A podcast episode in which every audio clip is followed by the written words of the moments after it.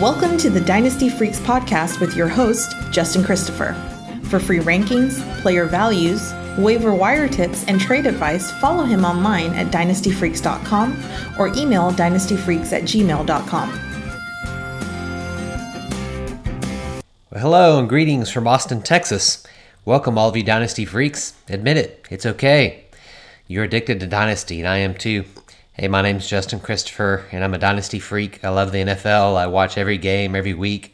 I love drafting, trading, scouting, and managing all of my teams 365 days a year. And so do you. So let's talk some Dynasty. We got a quick podcast this week just to give you a, a look at your waiver wire, uh, waiver wire pickups so that you can make some moves and stay ahead of your teams that you're competing against in your leagues. Um, this is actually a better week than, than normal. Last week I said was like one of the worst weeks that I've seen in quite some time. Uh, but this week I feel like there's especially a good dynasty uh, waiver wire week because I feel like there's some younger, deeper, long term plays that are out there um, that will, will help you in your dynasty leagues. We all have different rosters and different sizes and everything like that, but I want to remind you that I'm in 10 and 12 team leagues that roster 27 to 30 players which means there's 300 to 324 players already rostered in leagues. So the, that means that if you're not in a true dynasty league that rosters that many players, it's probably not the podcast for you. But if you are, this is one of a kind. I don't know of any other podcast out there that are giving you a little weekly waiver wire suggestions in your deep dynasty leagues. So here we have it. Let's go through each position quarterback, running back, receiver and tight end, uh, the players that I would recommend picking up this week on the waiver wire. So on the quarterbacks, uh, last week I had none listed. This week I actually have two listed. I list uh, Ryan Fitzpatrick from Tampa Bay. Um, well, he's back as the starter again. It's ridiculous. Um, he's got tons of weapons, uh, all, all, as we already know. Um, and then he also has great chemistry with them already because of his, the games that he already started this year. I don't think it's a long term dynasty play, but it could help you win now. I actually plan on picking him up in every league uh, where he's available, especially if I have like a middle of the road kind of um, middle of the road kind of quarterback, someone that's just not like an every week starter. I believe Fitzpatrick could come in and just be the type of guy that could carry you to a championship if they continue to start him. And he has the ridiculous start of the year like he already had. So Fitzpatrick's not a long term dynasty play, but if he's out there and you're a team that's competing, he might be worth picking up, or he is worth picking up right away. More of a dynasty play at the quarterback position. I list Kyle Lauletta uh, for the Giants. I mean, I suspect, as do most of us, that Eli Manning will will be benched soon. The fact is that the Giants have to look at um, Lauletta just to see if he's their future uh, at at quarterback because they're about to get a pretty high high uh, first round draft pick coming up this next year's draft if they continue to play the way that they have, and I suspect they will. So if you're the type of team that has room on your roster, just wants to pick up a young quarterback to see what happens, he's definitely worth considering.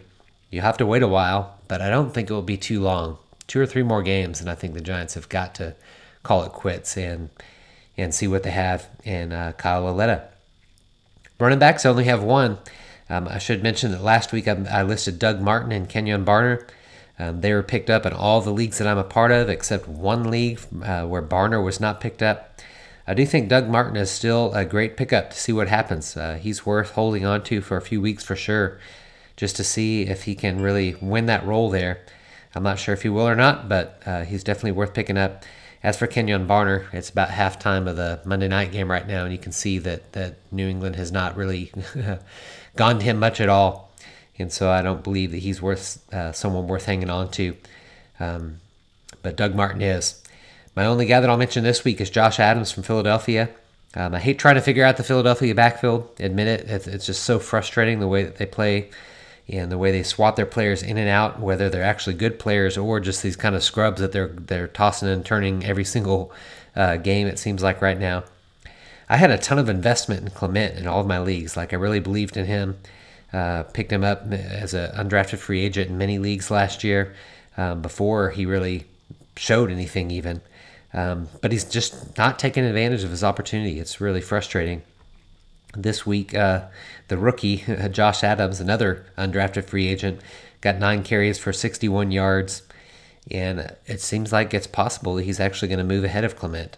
I'm not positive, but it sure seems like he has the opportunity. So I'm not overly hopeful for Adams, but I would make a few bids on him this week um, and see what happens over the next few weeks. It could be that he's the guy, that he's the Corey Clement of this next year, and uh, see what happens with Adams. Wide receivers. Uh, last week at wide receiver, I listed Damion Ratley and Cam Meredith, uh, or Damion, uh, Damion Ridley, rather. Uh, Ratley, rather. Uh, Ratley is available in uh, all of my leagues, but Oh, only because I have him. I think I'm still the only person who actually picked him up in so many of my leagues. Um, he hasn't proved anything yet. I plan to hang on to him for a few weeks and just wait to see what happens, see if he can win the number two role. Like I said in uh, previous weeks, it seems like um, Antonio Callaway can't catch passes, although the one catch he did have this this week uh, was pretty pretty good in the in the end zone that he had. And uh, Higgins is still injured, so he's got his chance now to win win the job and maybe win the number two role. So I still feel like I'm willing to hang on to him. Uh, Cam Meredith, on the other hand, that I suggested last week, if he's still available in some of my leagues, but I think it would drop him for most of the guys that I'm listed here. And here's where I feel like here are some of the possible long-term dynasty plays that that are worth considering for this this uh, next week. These are not proven people, but guys that you might stash. These are some pretty good dynasty stashes. Wide receiver number one, I list uh, uh, Deontay Burnett from the New York Jets. Um, I loved Burnett when he was at USC. I remember watching him tons in college and felt like, man, this guy's going to be a great NFL talent. I was, I was like super surprised when he wasn't drafted at all. Um, I kept him on my watch list ever since the draft. He was picked up by Tennessee on their practice squad as an undrafted free agent, and uh, I remember like putting him on a lot of my my uh, watch lists on on my leagues or my scout teams on several of my leagues. Um, and then now with the uh, Giants or the Jets rather, with all their injuries at wide receiver, he's been brought up to their team, and uh, no coincidence that he's back with his former college quarterback in Sam Darnold. And I would not be surprised at all if this sticks. He had a great great week last week as far as for you know six catches, sixty something yards. Um, modest modest game for sure. But with a Jets team that seems to have no answers at wide receiver, he's going to get his opportunities.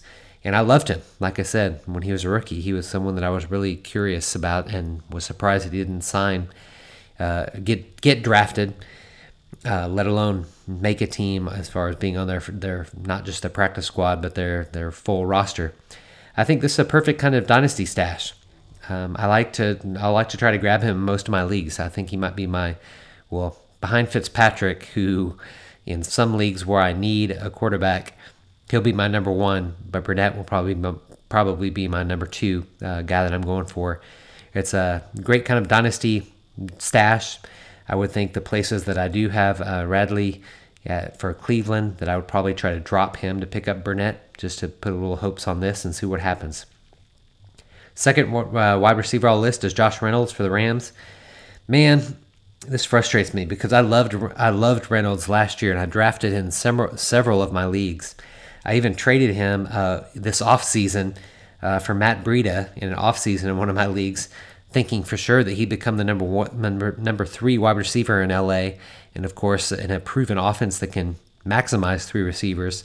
And right after I traded him, literally the next week was when the Rams traded for Cooks, and I was so mad. Like seriously, this is the guy that I was putting all these hopes in. I had him in several leagues, and then they draft for Cooks. And the fact was, when it came down to kind of the cut time in the uh, in the you know last week of cuts before the season starts, I cut Reynolds in all of my leagues just because I felt like he was buried. So the number four on their team.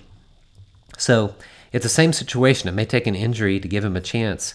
And so, because of that, he's a very, very long term type of stash, but he has incredible talent. And I wish I had room for him on my teams, but I just don't. But if you're like a poorer team, like a team that's really struggling and has a has a weak wa- roster, then I would I would definitely pick him up. He's a guy to store for the future. Uh, would be a fantastic ad if you're uh, one of the poorer teams in your league. Next one I would add is uh, Jordan Matthews from Philadelphia. Um, I've been a huge Agholor believer. Uh, he's he's really struggled since the first few weeks of the season. The first few weeks of the season, I thought, yes, I'm finally right on Agholor. But the truth is that maybe I'm wrong. Like the last few weeks have been really bad. And I just wonder, like, could Matthews replace him? He really could. This last week he had four catches for 93 yards. Definitely a better, better uh, fantasy week than Agholor had.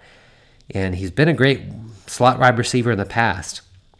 So he could have a chance to win this position from Agholor in the coming weeks. And so he's a speculative ad, but someone worth considering.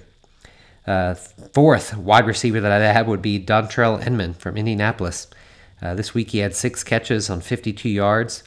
Honestly, um, I forgot that he had signed with Indianapolis. Like he was, you know, a guy that we were used to seeing kind of be on the bottom of our rosters, added and dropped and added and dropped in dynasty leagues for San Diego, and I guess now you call them the LA Chargers for the last couple years. Uh, he was just just a guy that you kind of keep at the bottom of your roster, and now he's landed with Indianapolis. That, at, at the very least, beyond Hilton, has kind of a battle for who's going to be win their number two wide receiver slot. He was super active on Sunday, playing a ton, and so I feel like he, if you're in a league that's pretty deep, he's a great addition uh, for this week for sure. Last receiver receiver that I'll mention is Brandon LaFell. Um, I feel like do, do you have to be over 30 years old to play for Oakland? it seems like it. Uh, Gruden seems to think so. Uh, he's the old vet, but this is crazy. This last week, out of nowhere, he had 92% of the snap counts on Sunday. So he was in there all the time. And the fact is that Carr has to throw to someone now that Cooper has been uh, traded. And LaFell uh, has has been like one of those come out of nowhere type of stars in the past, and so maybe he's going to be a come out of nowhere star uh, for this year. This is not a long term dynasty play for sure, but if there's uh, someone you want to take a stab at that might produce for this season, uh, LaFell could be the guy only because he's done it before and only because Oakland has no one else to throw to. And uh, someone has to uh, win a job there, and he seems to have already done so by getting 92% of the snaps. Lastly, let's move to tight ends. Uh, Ed Dickson is who I'd first recommend for tight end for Seattle. Um, this is kind of a journeyman guy that was supposed to be the starting tight end, and now he's finally started uh, as the starting tight end for the first time this week. Uh, we know that Seattle, this is the thing, we know that Seattle's tight ends can be productive. We've already seen that with Dissly and some and to some degree Vannett. Like like they produce at tight end. And here he comes in in his first week and he only has two targets that he grabs, but but they result in two catches for 54 yards and a touchdown. Uh, he'll definitely be an up and down player, but so is the most of players at tight end position. Um, he'd be a guy to, to, to, grab and speculate on because he's been up and down. Um, but this is kind of a career. Uh, he's got a high ceiling for sure when he's with uh, Seattle. Last guy that I'll mention uh, for tight end as a possible pickup this week is Jordan Thomas from Houston. Uh, he's speculative for sure, but he's worth trying out.